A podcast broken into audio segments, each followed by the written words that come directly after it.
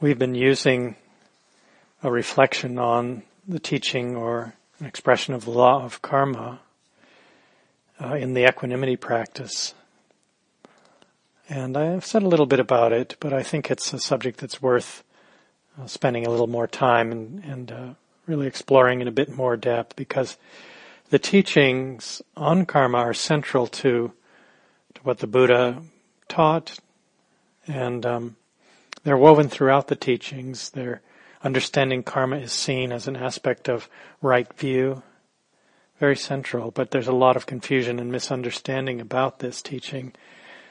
And I think this stems at least in part from the fact that the word karma, karma is Sanskrit, in Pali we would say kamma.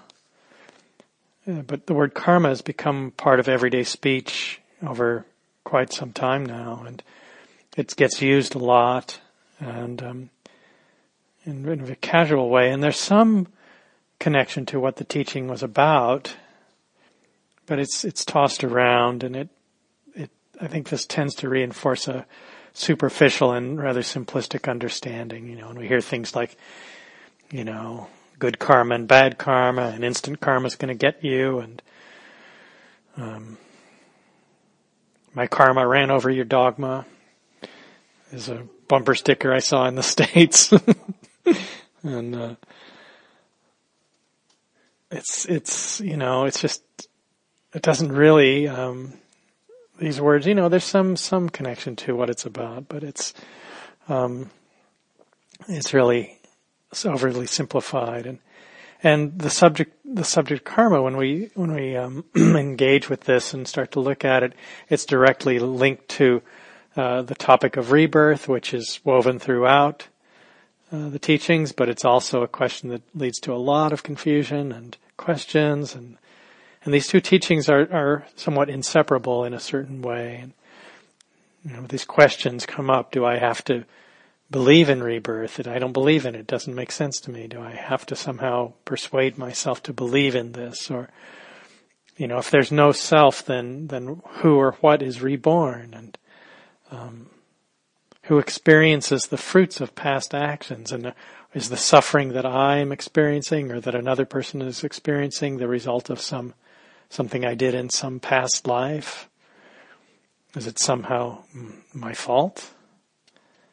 You know, and there's this almost this blaming quality there as though karma somehow functions like fate and it's like some force that emerges out of the past that we're somehow responsible for it but powerless to do anything about it. And um, kind of a fatalistic thing, a feeling with that. And I think we need to be really careful that we don't use reflections on the law of karma to account for someone's present circumstances or to address issues like illness or social injustice or these things that come in life. As though we can somehow reduce everything down to the unfolding of karma and I think this this is a sim, again a, a overly simplified uh, way of looking at this that really just adds to the suffering in the world. And I don't think that this teaching on karma was ever intended to be used as some kind of, you could say, reflective device to account for um, why things are the way they are. I think it's a mistake to try to use it this way. But I think it's very valuable and useful as a tool to help us focus and connect with how we respond to the present.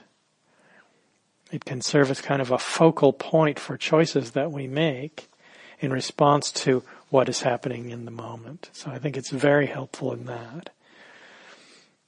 And so when we start to explore this topic, when I um, introduced the equanimity and and uh, things Jill has said also since then, is um, is is a, it's really a teaching on cause and effect, and it's important to bear in mind that the functioning of cause and effect in the world in our lives is very vast and complex. And one teacher likens it to a field or even an ocean.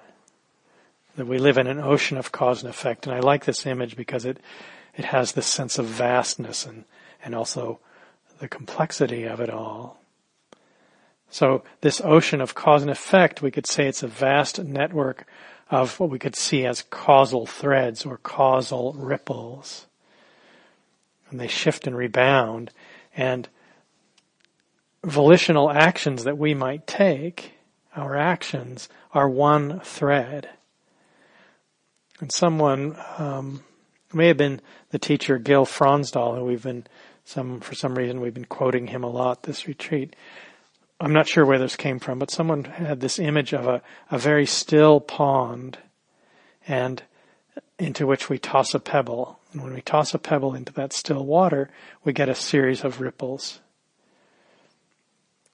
And if we toss another pebble and another pebble, we'll get more ripples. And those second and third ripples will bounce off of one another and off of the first set of ripples.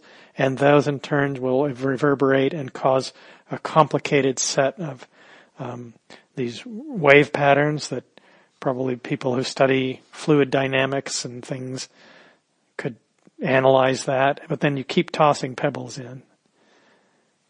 And it gets very complex, those ripples and their interactions, right? It would be impossible to tease apart and find just one of them. After a while, you couldn't do that. You'd have to trace to account for, so if we think of the ocean of cause and effect, in order to account for the way things are in this present moment, you would have to trace back every ripple to the beginning of beginningless time, tease that all apart. The Buddha said that, that to understand karma completely in that kind of way was he, he was one of what he called the imponderables. And he cautioned against trying too hard because your head will explode if you, um, I think into seven pieces. Um, I'm not sure why seven, but anyway, that's just an image, but probably not, you know, warning us against getting too tangled up in that. So you could say when he looked at this uh, complex ocean of cause and effect rippling over time, he chose to focus on one particular aspect of it, and that's the area of our intentional actions. We spoke about intention in the morning instructions. This is the mental factor, this impulse that gives rise to actions of body, speech, and mind. The word in Pali is cetana. And it points to the fact, as I said, uh, the other day, the word karma literally means action. And all actions of body, speech, or, or even in the mind, they have their genesis. They take birth in the mind. And the Buddha, there's a very famous quotation from the Dhammapada where he said, mind is the forerunner of all things, and then went on from there. It says if, if one acts with a pure and wholesome, with a pure mind and wholesome intention, happiness follows. If one acts with an impure mind, with unwholesome intentions, suffering follows. In the same way as the wheel of the of the cart follows the foot of the ox. I'm shortening that very much in that. And so the Buddha stressed that intention lies at the root of the process and the unfolding of karma. And he said, intention, I tell you, is karma. Intending one does karma, one does actions. One acts by way of body, speech, and mind. Now this, this very specific mental factor, cetana, of intention, is in and of itself, it's like electricity or something. It's, it's neutral. It's just a motivational force or not motivational, I want to be careful. It's just gives rise to action.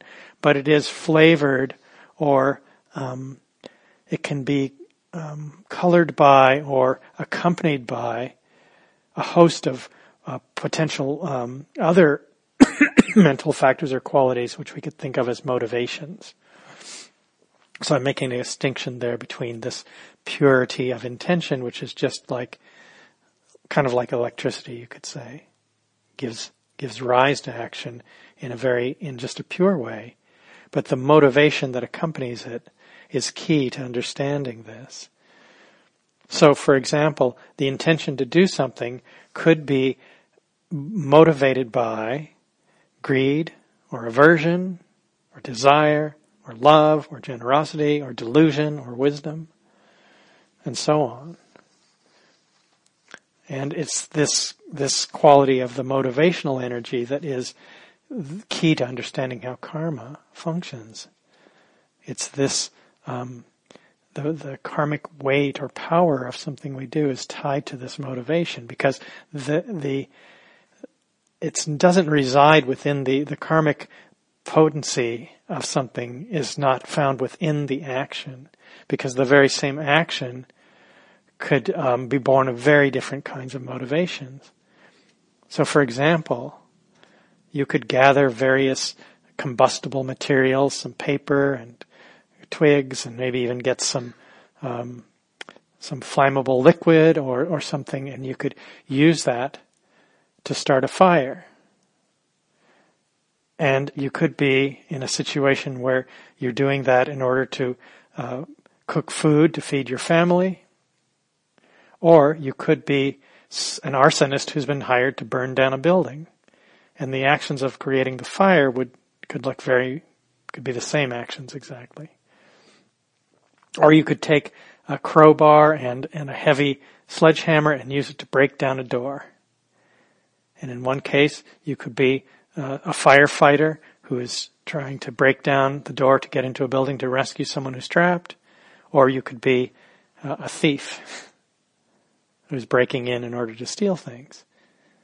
So the action could look the same, but the motivation behind it is very different in those examples. And so also it's good to remember that there are lots of things that happen that are directly the result of actions that we do that are not born there there's there isn't this um, there's an intention in in the fact that we take a step for example but there's no uh, motivation to uh, to commit harm, to cause harm, for example. So let's say um, it's been windy here, and there are a lot of leaves around, and the leaves have blown up on the walkway, and they happen to have covered over where there's a, a snail that's uh, crossing the path and has taken a break and is resting in the middle of the path, and you come along and you step on the leaves, and you crush the snail.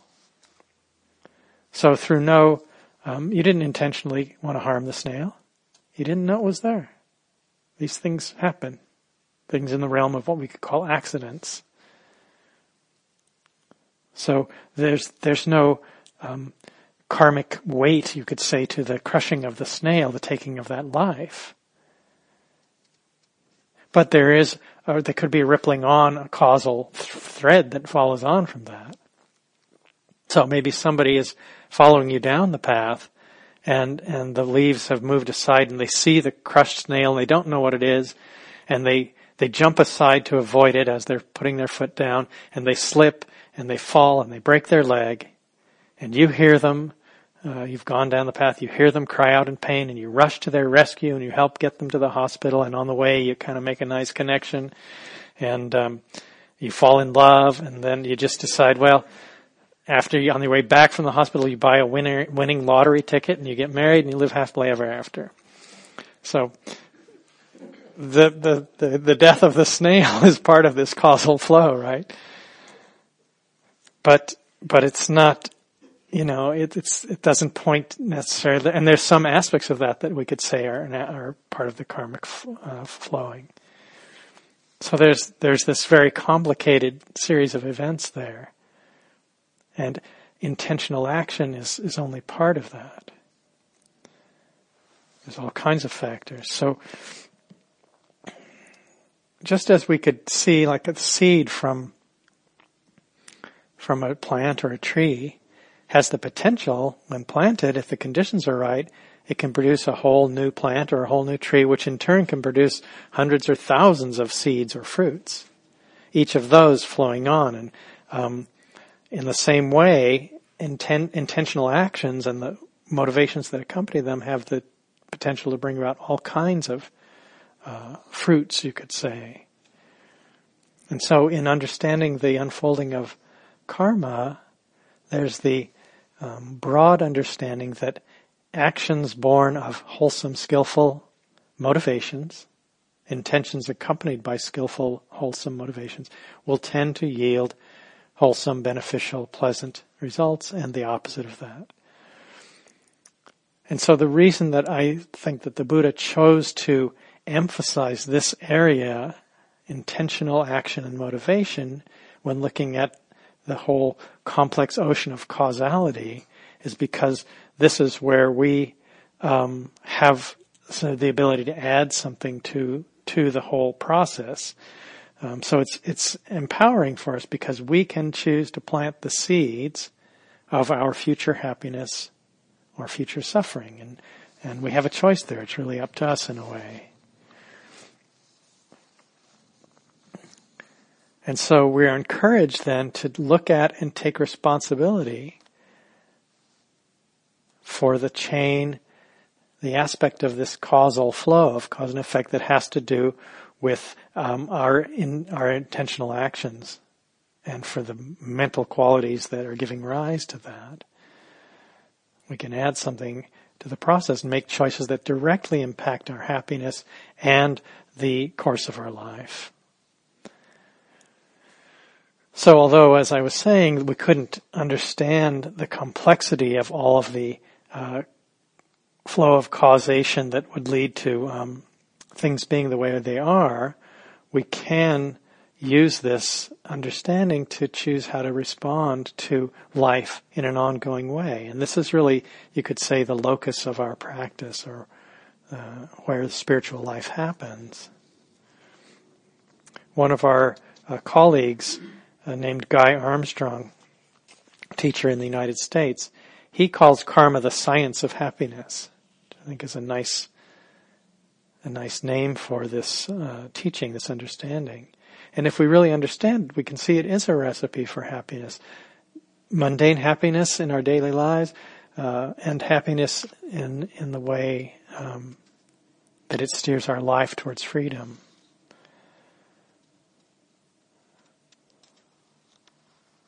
So there's a lawful way that this all unfolds, and we can use this example of planting a seed. If we plant a certain kind of seed, let's say we plant daisy seeds, we're going to get daisies. We're not going to get sunflowers. All right? That's just nature. That's just, you know, common sense, right? There's a lawful way. This kind of seed will yield this kind of fruit, this kind of plant. And so, um, the same thing that we can see in terms of uh, the unfolding of karma, that the same lawfulness applies. And there's the understanding in the teachings that um, this this lawful unfolding, this causal unfolding, um, functions in terms of of a single life, and it functions in terms of from one life to the next. That there's a carryover there. Now, as I was saying, the idea of rebirth may have be meaningless to us. Might not have any connection. We might even feel like I don't even want to go there brings up a lot of resistance in some of our minds. But we don't have to believe in it to understand. We can see this eh, within um, a single life. We can see how it unfolds moment by moment, this conditioning effect. So there's an illustration that I like to use that really shows how, how this works mind moment by mind moment, you could say. So let's say that you have a, a, a row of candles and the first one is lit. Or maybe kind of like these ones here. And you, but these ones would be difficult to use, but taller taper style candles. And you take the first candle and you use it to light the second one. And then that first one goes out. And then you take the second one and you move it and you light the, th- the third one, and the second one goes out. We're not taking the flame off of one candle and putting it onto another one. It's not the same flame, but there is a conditioning effect, and those flames resemble one another pretty closely, right? So it conditions, we move, the conditions are there for a new flame to arise, and again, and again, and again and it could move down. So we can see each mind moment of a life in the same way. There's a conditioning effect. There is this, um, um, there is this carryover in terms of, um, you know, there's there's a conditioning, there's continuity in that, but it's not the same thing. so it's a lawful process, and it's not random. When we move, when we create the conditions for a flame to arise, it's going to arise. So when we ask a question, who or what is reborn, we need to be careful that we don't solidify this process of conditioning into a thing. Like as if we took the flame, I'm going to take this one off and I'm going to move it over and put it onto this one. So we have to be careful what is actually essentially a process to not turn it into something with ongoing thingness to it. So we can see rebirth in the same way mind moment by mind moment and just carrying over. So in, in the teaching, the understanding is that the moment of, um, that the, the consciousness at the moment of death conditions the rebirth consciousness. It's one way you can talk about it. But you can see that's one moment to the next. That you don't have to see it, you know, each moment is a life in, es- in essence in this way of looking at this. So there's no thing but there is continuity and there is this flow of conditioning that um, makes it feel like it's a thing. can feel and kind of look like a thing, the same thing. And it just doesn't matter whether it's within one li- lifetime or countless lifetimes. It's not important. That doesn't matter in a, in some ways. But so the key to all this is that our actions bear results. There is this conditioning effect. The uh, Tibetan teacher Chogyam, Chogyam Trungpa Rinpoche was once asked the question, what was reborn? And he said, your neuroses. So uh, that's maybe not that great thought, but in a way we could see, okay, yeah, we gotta, we gotta keep looking at it till we get it figured out. There's a well-known sutta, one of the suttas in the middle length uh, discourses, I think we've both referred to to parts of this. It's a, a, the teaching where the Buddha is instructing his son Rahula, and he says, I'm going to read part of it. what do you think, Rahula? What is a mirror for? For reflection, sir. In the same way, Rahula, bodily actions, verbal actions, and mental actions are to be done with repeated reflection. Whenever you want to do a bodily action, you should reflect on it. This bodily action I want to do, would it lead to self-affliction, to the affliction of others, or to both? Would it be an unskillful bodily action with painful consequences and painful results? If on reflection you know that it would be unskillful, with painful consequences and painful results, then any bodily action of that sort is absolutely unfit for you to do. But if on reflection you know that it would not cause affliction, that it would be skillful, with wholesome consequences and wholesome results, then it is fit for you to do.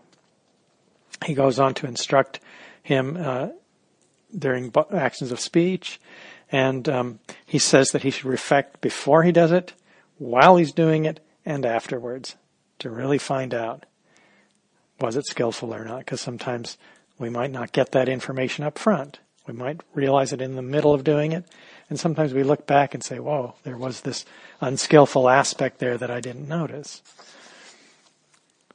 So we might think, wow, if I have to do that before I do everything, I'm, I'm just never gonna get any, I'm never gonna do anything. It'll take too much time or, or it'll lead to a life where there's just no chance for being spontaneous or something. But I think we actually can see that it's just part of of living a more conscious life, which is really uh, in great part the goal of our practice is to live a more aware and conscious life. And so we pay attention to our actions. We see what are the motivations in the mind. We see the results and we learn from that and take responsibility for it. And this reflection that the Buddha offered to his son gives us a very clear set of guidelines.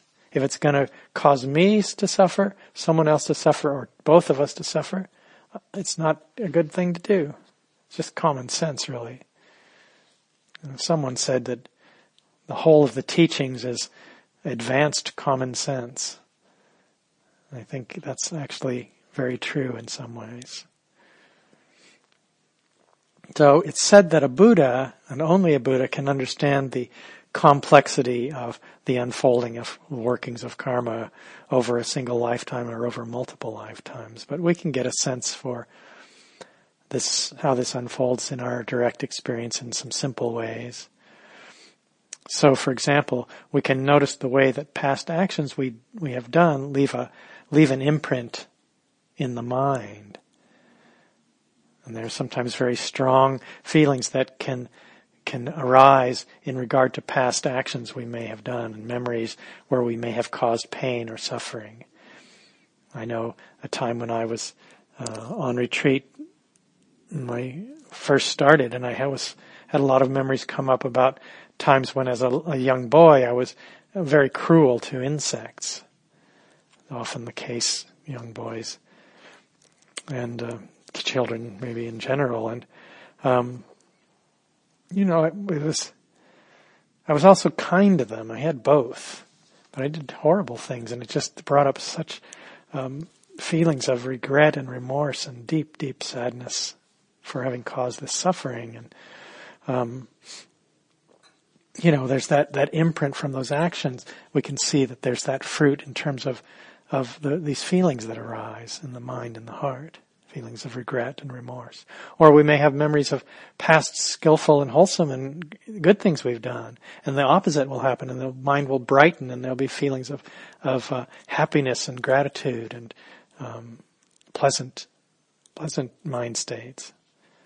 So the, the, our actions, the results of them, condition the mind states. We can see, um, and this impacts then our meditation Right? If we're sitting there with a lot of regret and remorse, there'll be a certain quality. If the mind is happy and bright, it'll be, it'll affect it in that way. We can see the workings of, of uh, cause and effect and, and karma in uh, terms of kind of habitual patterns, mental patterns that lead to kind of um, predictable behaviors that we or another person might do. We, we could call this the development of our personality. And we tend to think of our or another person's personality as, as something that's kind of fixed and we're this way or you're that way and like it's just a thing. Like it's set and fixed and we don't see the fact that what's really happening is that over time through repeatedly doing something, we condition the tendency, the likelihood we will do it again. We wear neural grooves in a way. You know, people who study these things could talk about uh, neural pathways that that get habituated, and then it's just likely to go down that. And so, when we act out of uh, unskillful mental states of fear or anger, confusion, in a way, we're practicing those, we're conditioning the likelihood that we will act in those ways again. When we act out of um, kindness and generosity and wisdom and clarity, then then that also has that conditioning effect. The likelihood of doing that in the future is greater. And so we can actually cultivate and incline the mind towards um, towards goodness in the, and we can see the, um, uh, the, the practice and the cultivation of the Brahma Viharas as as a an aspect of this. By practicing uh, developing kindness, we can we we shape and change the the mind, and kind actions are more more likely to flow in our lives. We can practice refraining from what's unwholesome the same way, and it conditions the mind. And so in this idea of karma as a science or recipe for happiness, we can see that what what's happening there is that we we are, are given, we take on uh, a lot of uh, great responsibility for our lives in terms of the choices we make and the way that this impacts our the unfolding in the course of our life. And so we start with our inner world and the motivation that uh, accompanies our actions, gives rise to our actions, I should say. And we pay attention to that so that we can decide which, which of these motivational energies do I want to follow. we can look and see. Mindfulness gives us the, the possibility to actually see that so that we're not just acting things out in, on automatic, acting out these habitual patterns. We can change that. So I'm shifting gears a little bit, but it has uh, a thread uh, that will tie back into this uh, look at karma. One time the Buddha was asked by someone if he could summarize his entire teachings in one sentence. And you know, if you've looked at it, there's volumes and volumes of teachings. He said, yeah, I can do that. And he uttered four words. Sabbe Dhamma Nalam Abhinivesaya in Pali. Usually translated as nothing whatsoever is to be clung to. Don't cling to anything. Or you could change it. Don't hold on to anything or let go of everything. Let everything be. And then he stressed, he said, if you've heard this, you've heard the whole teaching.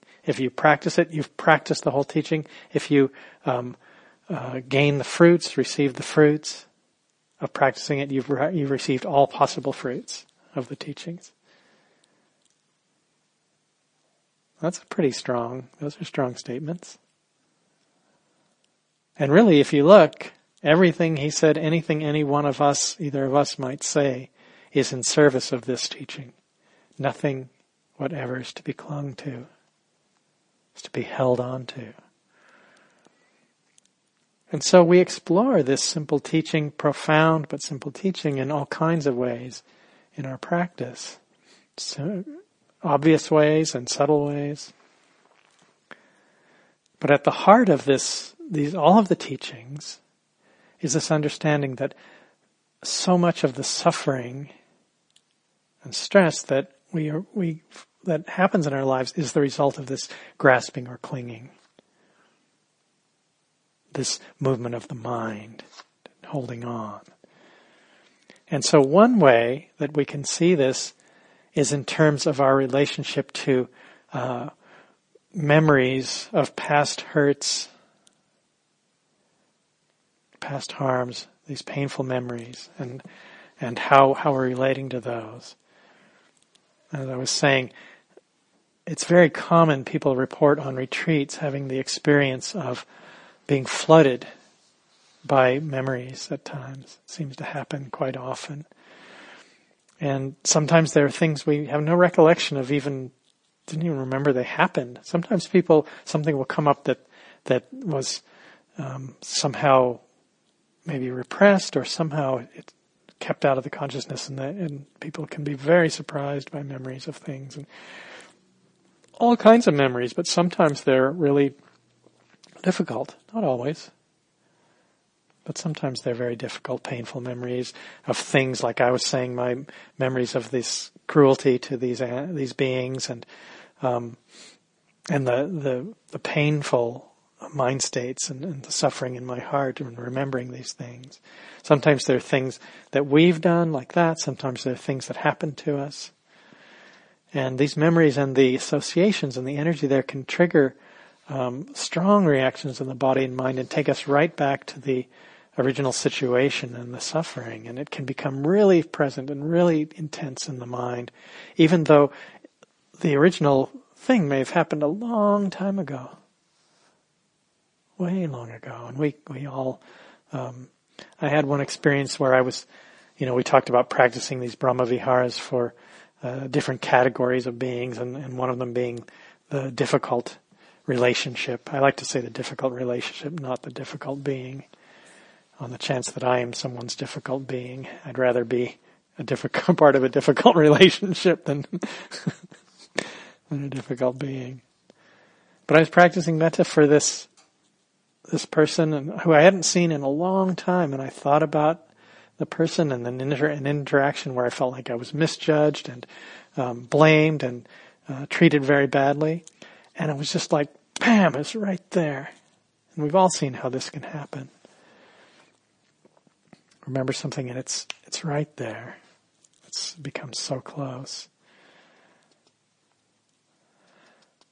So finding ways to unbind this through um, the practice of forgiveness is potentially very powerful for us, and uh, it's a tangible expression of non-clinging, non-grasping, letting go. If it's done skillfully, we're letting go of this clinging to these past hurts in a way that just keeps us bound to a cycle of suffering. And so we have the chance that we can release this. Now, this is not something we can just decide to do and it's going to happen. But the possibility is there and it can be profound. And so we have to, when we approach this, we have to do it delicately. We have to acknowledge that sometimes that suffering does happen, bad things happen. Sometimes we cause the suffering, sometimes someone else causes it, and sometimes both, and sometimes it just happens. And it's not fair. And this is not about that. Fairness doesn't figure into this. I think that the memories of past injuries, things that happened to us, get stored in a, I think they're stored in the brain. Probably people who study the brain, maybe some of you have. I think they're stored in a very particular kind of way and they get easily triggered because they have to do with our self-preservation. And, um, and our safety and self-care. And so uh, they get they get easily brought up by by things that that are related or, or trigger those things, and and we get very extreme cases or examples of this uh, for in trauma situations and post traumatic stress, where um, something can trigger these uh, this this trauma response, and it's really intense and very very um, painful and powerful uh, and difficult for people, and so not finding a way to unbind this can leave us caught in a cycle of suffering where we never can find any freedom, never find any movement away from this. But through this um, skillfully um, coming into a relationship with uh, forgiveness, there's a possibility that we can let the past become the past. Not forgetting something, but that we can let it not dictate who we are in the present, that we can live in the present with some wisdom and strength and personal power, um, and, and undo this cycle of suffering that can get locked into our system. And so all kinds of things are important. I can't spend too much time at this, but timing is critical. We cannot do this unless we feel pretty strong and balanced. If we're too close to the situation, we, we can't do it. We have to take care of ourselves and find ways to feel safe and feel strong and, and feel okay. You know, so we can't, sometimes people feel like, oh, I have to start working on forgiveness and it's just not the right time. It's too soon because it can be scary and not, it's not easy. And if we feel unsafe, we cannot do it. And when we do decide maybe we're ready, we have to go really close, carefully and slowly, and just plant little seeds. It's a delicate thing. There's a story I want to uh, tell that I thought of when I was thinking about this subject, and um, it points to some inc- incredible trans. It's an incredible transformation that has that came through uh, the power of forgiveness, and it's it's it's a it's an incredible it's a pretty strong story, and it um, maybe you know I don't want it to set too high a bar, but it shows that what's possible through this uh, letting go. So this was a story that took place in the United States in the city of Minneapolis, Minnesota, which is in the north central part of the country. And uh, there was a woman there. It happened and started. The story started in 1993 with a woman named Mary Johnson, and her only son, whose name was Laramiun, was killed in a gang-related uh, violent uh, altercation. And um, there was a police investigation, and a 16-year-old boy named O'Shea Israel was arrested, and he confessed to the killing.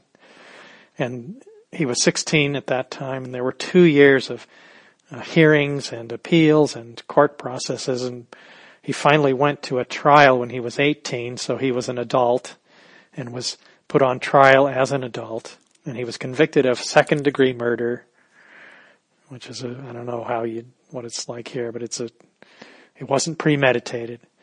Um, but he was sentenced, this, this 18 year old was sentenced to 25 years in prison. And the woman whose son was killed, she said at that time, I wanted him locked up, put in a cage, because I thought he was an animal and he deserved that. But she worked on forgiving because this, this, um, anger and hatred was, she said, was eating her up. And, and she's, for 10 years, and she was a, a, religious woman. She worked with her church and supportive family and people um, in her life. And she felt that some transformation and change was happening over this long period of time. And in 2005, so he went to jail in 95, 10 years later, 2005, she decided she wanted to find out if, if she really had, she felt like she had forgiven this boy, young man now, grown man, and she wanted to find out if it was true. She said, I have to make sure I've truly forgiven him, that I don't still have all that hatred. And so she went to the prison and she asked if she could visit him. And he turned her request down. Um, she asked repeatedly over nine months and he finally said okay. He didn't want to meet with her. And um, she said, we had a conversation and he admitted what he had done. And he said, um, she, she said, I told you in court that I, I forgave you.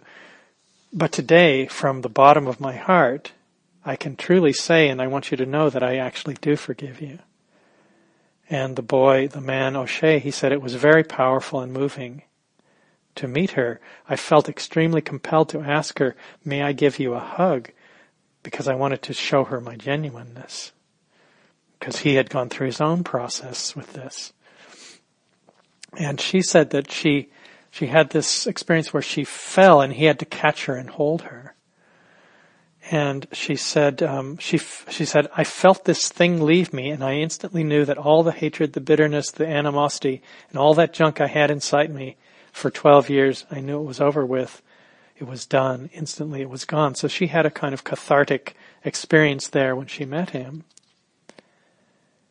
And they began to meet regularly. She went to visit him regularly after that, and they they developed a relationship like a mother and son.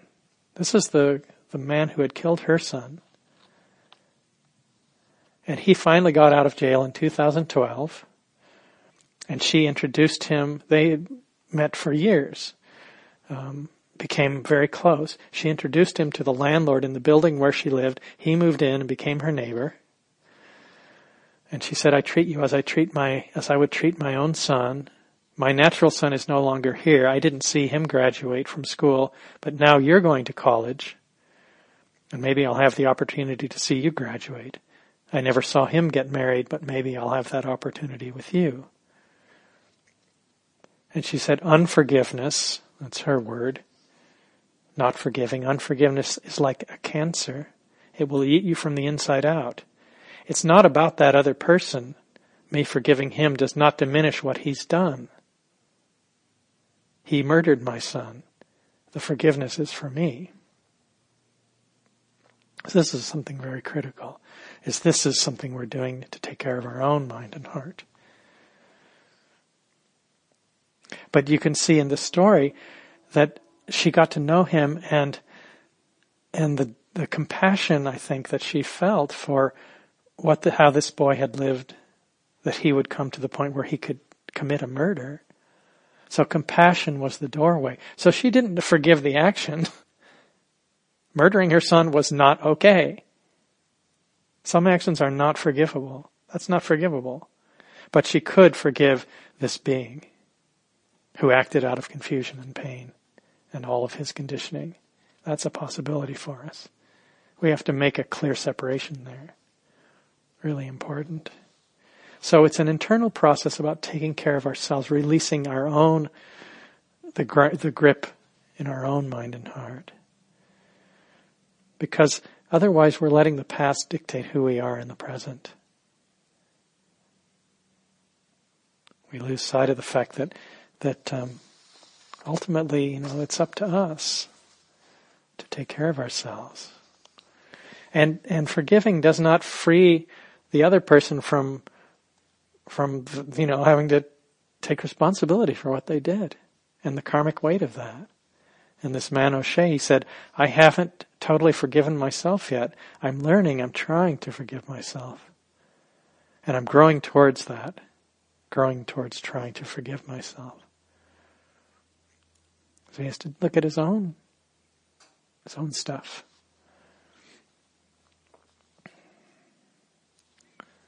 So this points to an important understanding because how we are in the present, how we choose to live, the choices that we make, have this um, powerful influence on how karmic actions unfold. And so um, you could say that our past unwholesome actions are conditioned, informed by goodness and wholesome actions that we do now. They change the course of that. Nothing is fixed. It's not you do this and this is what results.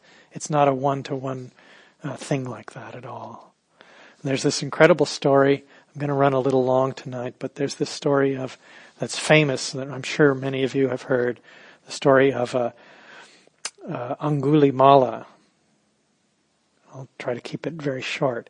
This was a guy, his, his given name, his name from his parents was Ahimsa, which means um, harmless.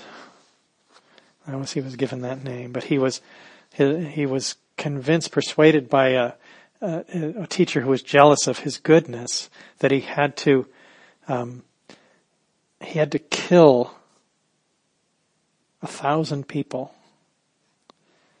and he he started doing this, and he would chop off their fingers and and the word anguli mala means garland of fingers. He would wear them strung on a garland. Now this probably is a bit of an exaggerated tale, but, um, but he was a bad dude. He went bad.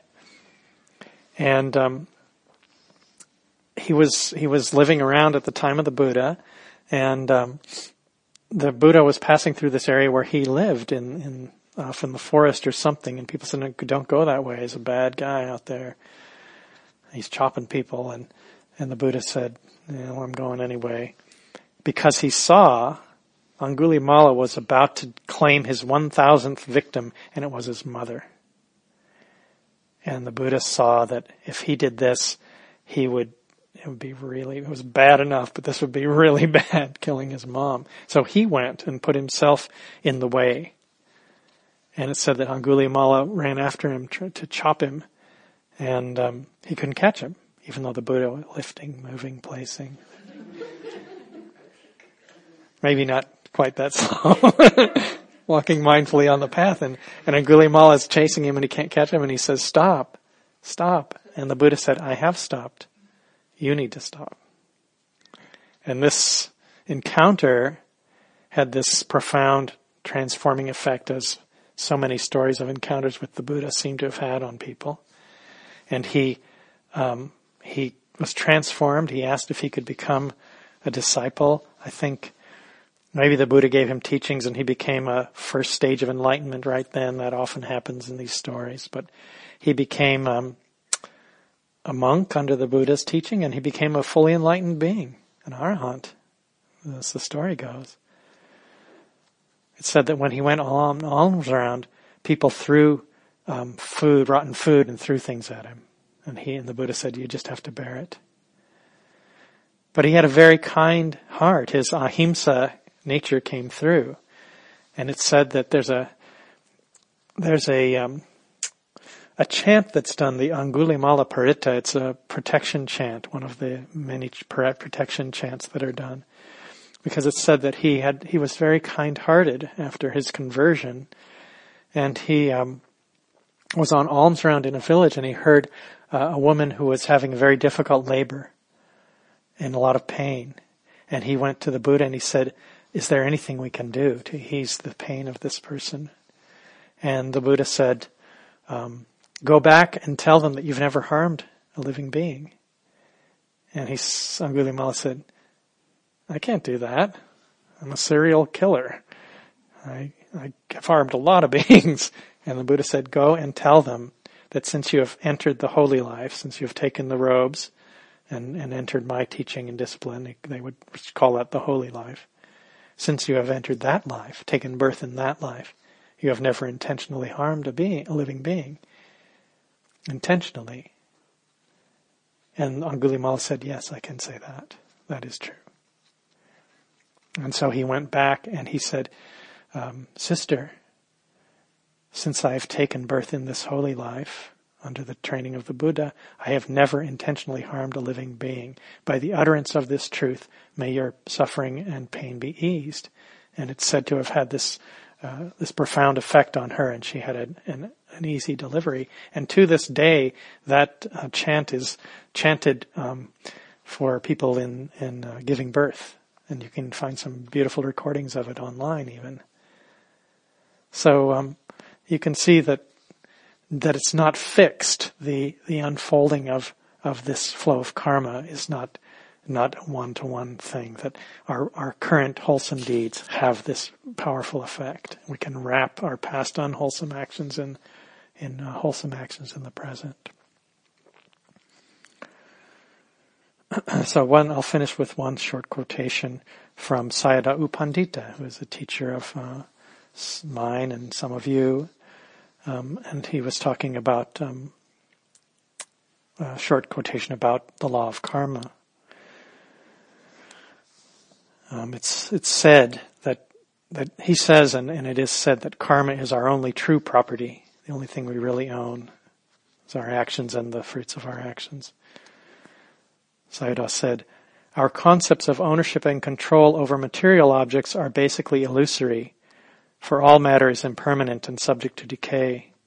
Karma is our only reliable possession in the world. Karma has an immediate effect upon the mind, causing joy or misery, depending on whether it is wholesome or unwholesome, and it also has long-term consequences. Seeing life in this way gives us the power to choose the conditions under which we want to live. Thus, the view of karma as our true, reliable property is called the light of the world for by it we can see and evaluate the nature of our choices. Right understanding of karma is like a railroad junction where the train can choose the direction it wants to go.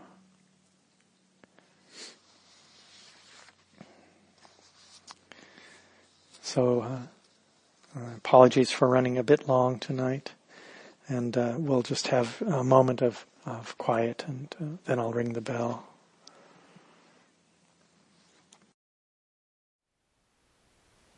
Thank you for listening. To learn how you can support the teachers and Dharma Seed, please visit dharmaseed.org slash donate.